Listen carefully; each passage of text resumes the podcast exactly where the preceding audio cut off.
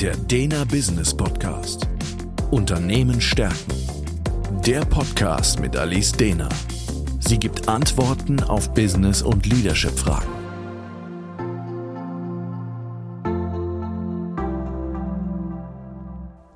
Herzlich willkommen zum Dena Business Podcast. Mein Name ist Alice Dena und heute beginne ich die Trilogie zu Familienunternehmen. Der Status quo. Mit dieser Podcast-Folge mache ich den Auftakt zu einer kleinen Reihe zum Thema Familienunternehmen. Und heute werde ich über generelle Strukturen, Besonderheiten und Herausforderungen sprechen. Und in den nächsten zwei Folgen wird Ulrich Dehner, Gründer und Mitgeschäftsführer der Dehner Academy und mein Vater, als Gast dabei sein. Denn wir beraten auf der einen Seite Familienunternehmen und gleichzeitig sind wir selbst in der Thematik insofern wirklich tief drin, als dass auch wir ein ausgeprägtes Familienunternehmen sind. Familienunternehmen machen einen Großteil unserer Wirtschaft aus und zeichnen sich dadurch aus, dass auf der einen Seite ein, eine sehr hohe identitätsstiftende Komponente da ist und auf der anderen Seite wahnsinniges Konfliktpotenzial. Eines der bekanntesten Beispiele wahrscheinlich ist der Streit zwischen den Aldi-Brüdern, der dann eben auch in der Folge die Aufteilung der Aldi-Kette in Aldi Süd und Aldi Nord zur Folge hatte. Der Ansatz. Von Familienunternehmen spreche ich immer dann, wenn mehr als eine Person als einer Familie und meist auch generationsübergreifend in das Unternehmen involviert sind. Ist es nur eine Person, dann ist es ein unternehmergeführtes Unternehmen. Was Familienunternehmen dann auszeichnet, ist die Koppelung von zwei sehr verschiedenen Systemen, nämlich dem System Familie und dem System Unternehmen. Diese Koppelung macht auch dieses vorhin erwähnte identitätsstiftende Element aus. Es gibt ja also Bande, die sind stärker als die, die in anderen Unternehmen jetzt reine Kollegen zueinander haben. Das gemeinsame Werteverständnis ist meist ganz anders geprägt und eben wirklich gemeinsam gewachsen und wirklich ja schon fast in die Gene übergeschrieben. Das führt dann eben entsprechend auch zu den bekannten Stärken von Familienunternehmen wie Kontinuität, Krisenbeständigkeit und Verlässlichkeit.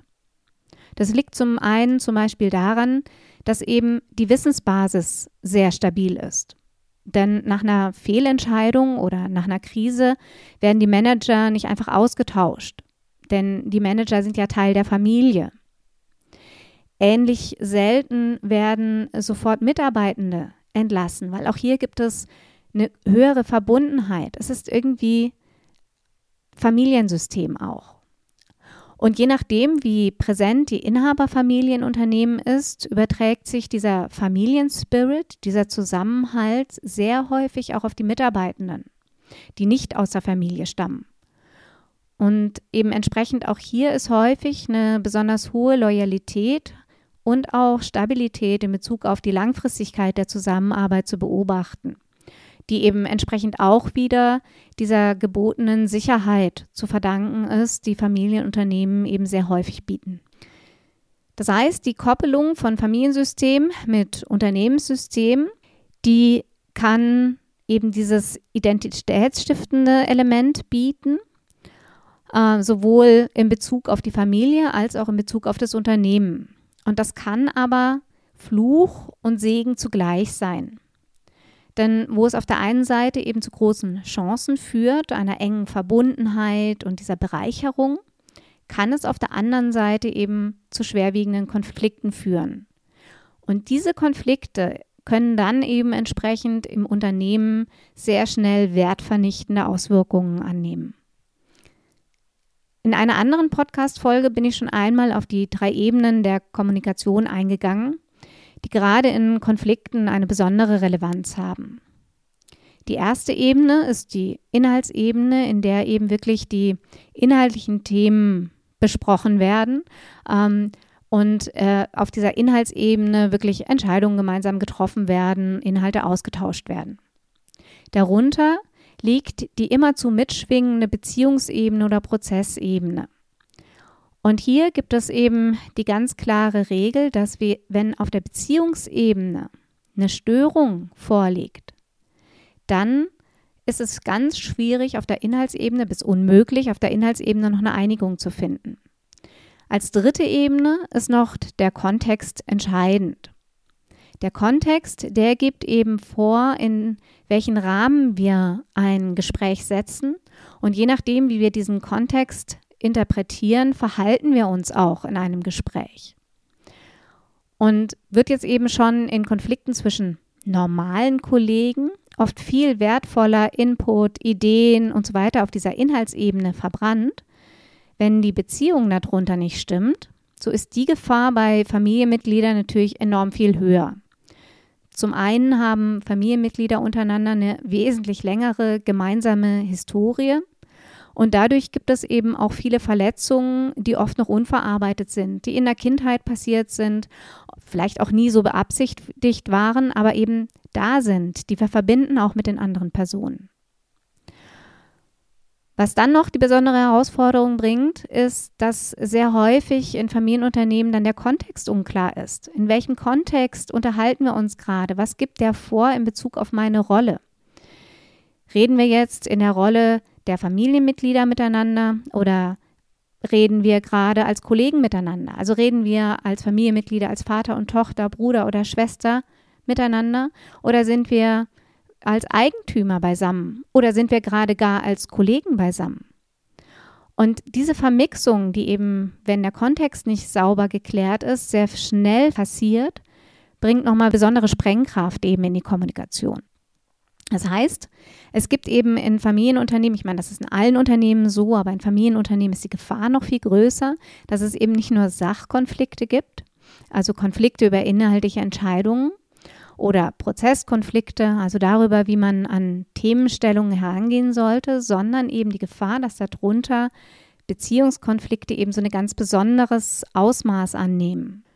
So kann eben zum Beispiel, wenn der Senior inhaltlich einen Vorschlag von seinem Sohn favorisiert, die Tochter aber eben eine andere Meinung hatte, die aber auch im Unternehmen eine wichtige Stellung innehat, dann können zum Beispiel bei der Tochter ganz schnell alte Gefühle geweckt werden, die sie eigentlich aus dem Familiensystem kennt. Also, dass sie sich vielleicht nicht ernst genommen fühlt oder das Gefühl hat, weniger geliebt zu werden und der Bruder war ja sowieso immer das Lieblingskind vom Papa. Und kommen solche Gefühle dazu, dann kann eben so eine inhaltliche Entscheidung ganz schnell eine ganz besondere Dynamik annehmen. Die Lösung. Familienunternehmen besitzen also ein besonderes Risiko, Konflikte eben nicht nur entstehen zu lassen, sondern ihnen auch Überhand zu geben. Und das Aufwachsen in einer Unternehmerfamilie sorgt dabei eben nicht zwangsläufig auch für eine entsprechende Konfliktfähigkeit. Diese sollte aber unbedingt entwickelt und ausgebaut werden. Wichtig ist, dass es wirklich eine sehr häufige und vor allem sehr offene Kommunikation gibt, verbunden mit der Bereitschaft, wirklich zuzuhören und in einer gewissen Weise auch an sich zu arbeiten und eben entsprechend Familienthemen auch aufzuarbeiten. Zudem braucht es die Offenheit und Anerkennung für die unterschiedlichen Stärken und eine daran angepasste Verteilung auch von Aufgaben und Verantwortlichkeiten. Besonders wichtig ist aber auch die Klarheit über die verschiedenen Rollen. Je klarer die Familienmitglieder sich darüber sind, dass sie eben verschiedene Rollen innehaben und diese auch versuchen in den verschiedenen Gesprächen zu trennen, desto eher wird es leichter, diese Koppelung der Systeme ähm, sauber zu leben und äh, entsprechende Konflikte zu vermeiden. Auf diese eben genannten Lösungsfaktoren werde ich mit Ulrich Dehner in den nächsten beiden Podcast-Folgen noch näher eingehen und wir werden eben im Gespräch vor allem uns auch dem Thema widmen, das immer besondere Sprengkraft hat, nämlich der Unternehmensnachfolge, also wenn es auch wirklich darum geht, ein Unternehmen von einem Senior dann an den Junior zu übergeben und was auch in solchen Situationen nochmal ganz besonders wichtig ist.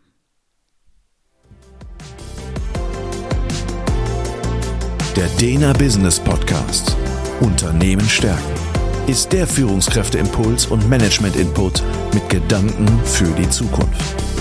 Für weitere Informationen und Fragen finden Sie uns im Internet unter www.dena.academy.